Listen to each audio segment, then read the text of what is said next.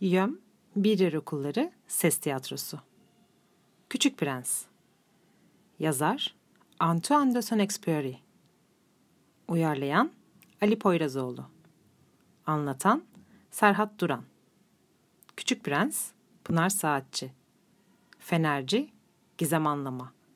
Yılan Barış Sarısoy. Tilki Nur Şatıroğlu. Gül Esin Ekinci. Küçük Prens 1. Bölüm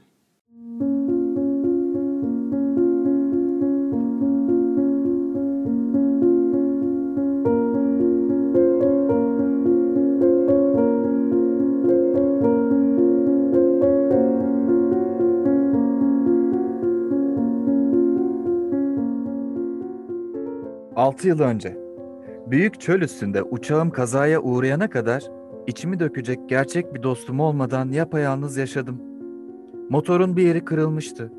Ne makinist ne de yolcu bulunmadığından bu güç onarım işinin üstesinden tek başıma gelmeye hazırdım. Benim için hayatta kalma savaşıydı bu. Yanımdaysa en çok bir haftalık içme suyum vardı.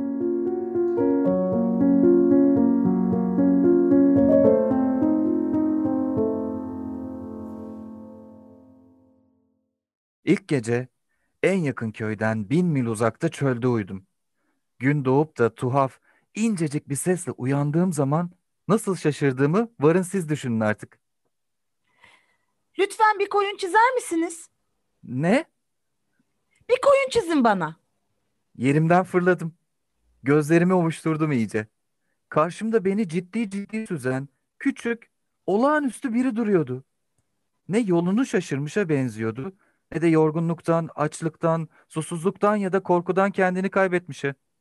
En yakın köyden bin mil uzakta, çölün ortasında kalmış gibi de görünmüyordu. Lütfen bir koyun çizer misiniz bana? İnanmayacaksınız ama çölün ortasında olduğum halde cebimden bir parça kağıt ve bir dolma kalem çıkardım. Çizdim koyunu. Hı, olmadı. Bu çok zayıf. Hasta bir koyun. Bir daha çiz. Başka bir koyun çizdim. Bu koyun değil ki. Bal gibi koç. Boynuzlarına baksana. Yeni bir resim daha çizdim. Hmm, bu da çok yaşlı. Ben uzun zaman yaşayacak bir koyun istiyorum. Artık sabrım tükenmişti. Üstelik uçağın motorunu bir an önce sökmek istiyordum.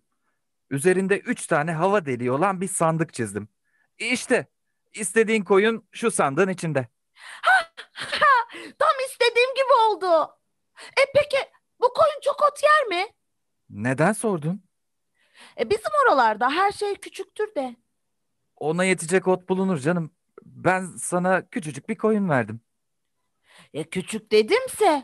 Aa, bak uyumuş.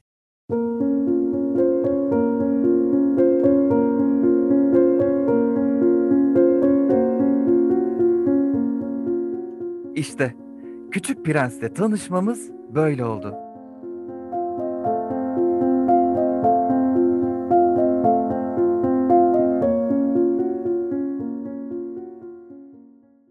Nereden geldiğini anlamam için uzun bir süre geçmesi gerekti. Bana durmadan sorular yağdıran küçük prens benim sorduklarımı duymuyordu sanki. Konuşurken gelişi güzel söylediklerinden yavaş yavaş anladım her şeyi. Söz gelimi uçağımı ilk gördüğünde Bu da nesi? "U- uçak bu, u- uçak benim uçağım. Gökyüzünde uçar. Ne diyorsun? Öyleyse sen gökten mi düştün? E- evet, İnanılır şey değil. Demek sen de gökten geliyorsun. Hangi gezegendensin peki? yani sen başka bir gezegenden mi geliyorsun? Bununla çok uzaktan gelmiş olamazsın zaten. Küçük dost, nerelisin sen? Bizim oralar dediğin yer neresi? Koyunu nereye götürmek istiyorsun? Çizdiğin koyunun en iyi yanı ne biliyor musun? Geceleri kutusunu bir ev olarak kullanabilecek. Doğru. Hem iyi bir çocuk olursan onu bağlamak için bir ip veririm. Koyunun boynuna takarsın. İpi bağlayasın diye de bir kazık veririm.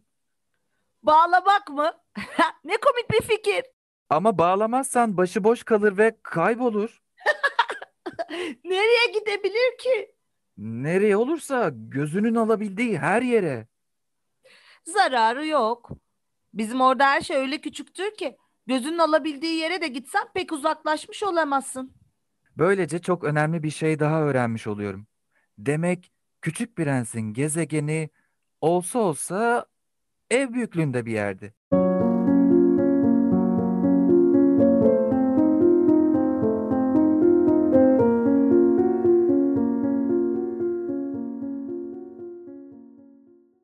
Orada geçirdiğim her gün Küçük Prens'in gezegeni, oradan ayrılışı, yolculuğu hakkında yeni şeyler öğrendim.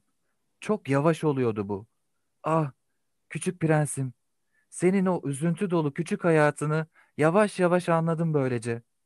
Uzun bir süre gün batımındaki tatlılık tek avuntun olmuştu. Bunu tanışmamızın dördüncü gününde öğrenmiştim.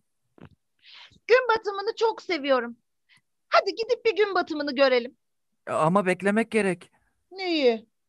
Güneşin batımını. Hmm. Kendimi hala bizim oralarda sanıyorum. Gerçekten de öyleydi. Herkesin bildiği gibi Amerika'da güneş tam tepedeyken Fransa'da batmaktadır. Öğle vakti güneşin batışını izlemek isteyen bir Amerikalının bir dakika içinde Fransa'da olması gerekir. Ne yazık ki bu da pek mümkün değildir. Ama senin minik gezegeninde yapman gereken tek şey sandalyeni bir iki adım ilerletmek. Orada istediğin zaman güneşin batışını izleyebilirsin sen. Evet.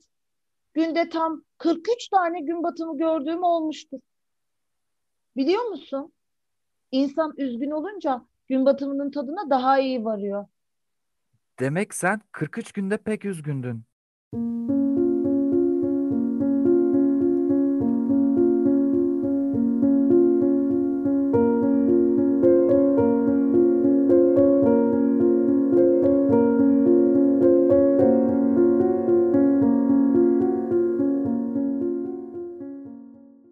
Beşinci gün Küçük Prens'in gizini çözebildim.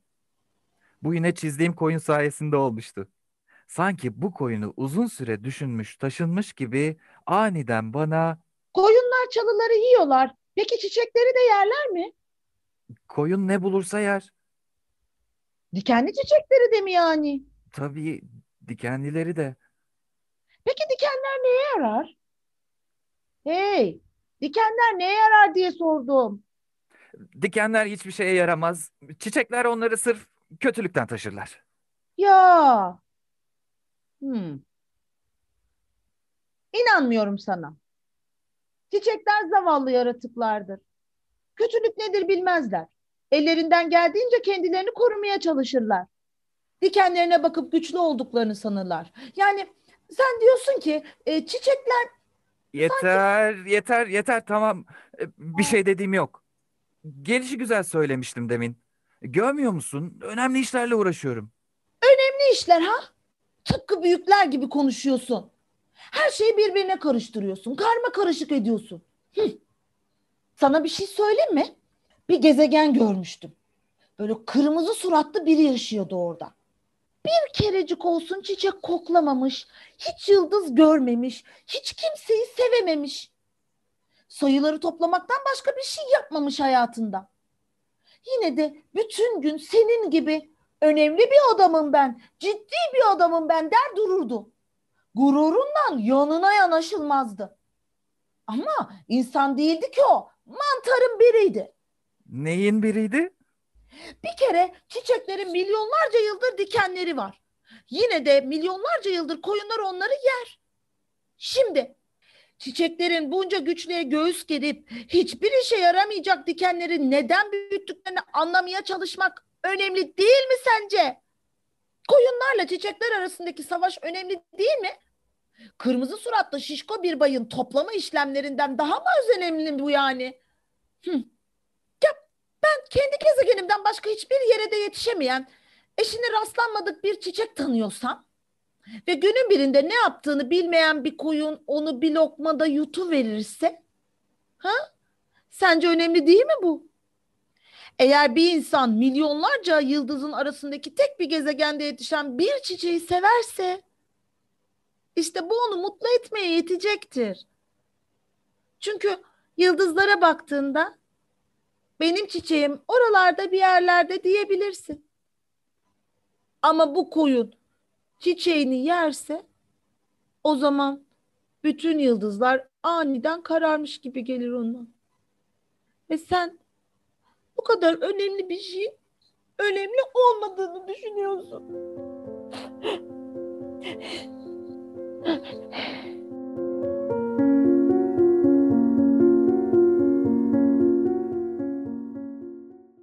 Gece iniyordu. Aletleri attım elimden. Artık çekicin, vidanın, ölümün ne önemi vardı ki? Yıldızın birinde, bir gezegende, benim gezegenimde, dünyada avutulmak isteyen bir küçük prens vardı şimdi. Onu kollarıma aldım, salladım. Sevdiğin çiçeğe bir şey olmayacak. Bir tasma çizerim. Koyunun için. Çiçeğin içinde bir çit çizerim. Sonra ne diyeceğimi kestiremiyordum. Kendimi çok beceriksiz buluyordum. O- ona nereden yaklaşılır, nasıl ulaşılır bilmiyordum. Tanımlanamaz bir yer. Bu gözyaşı ülkesi.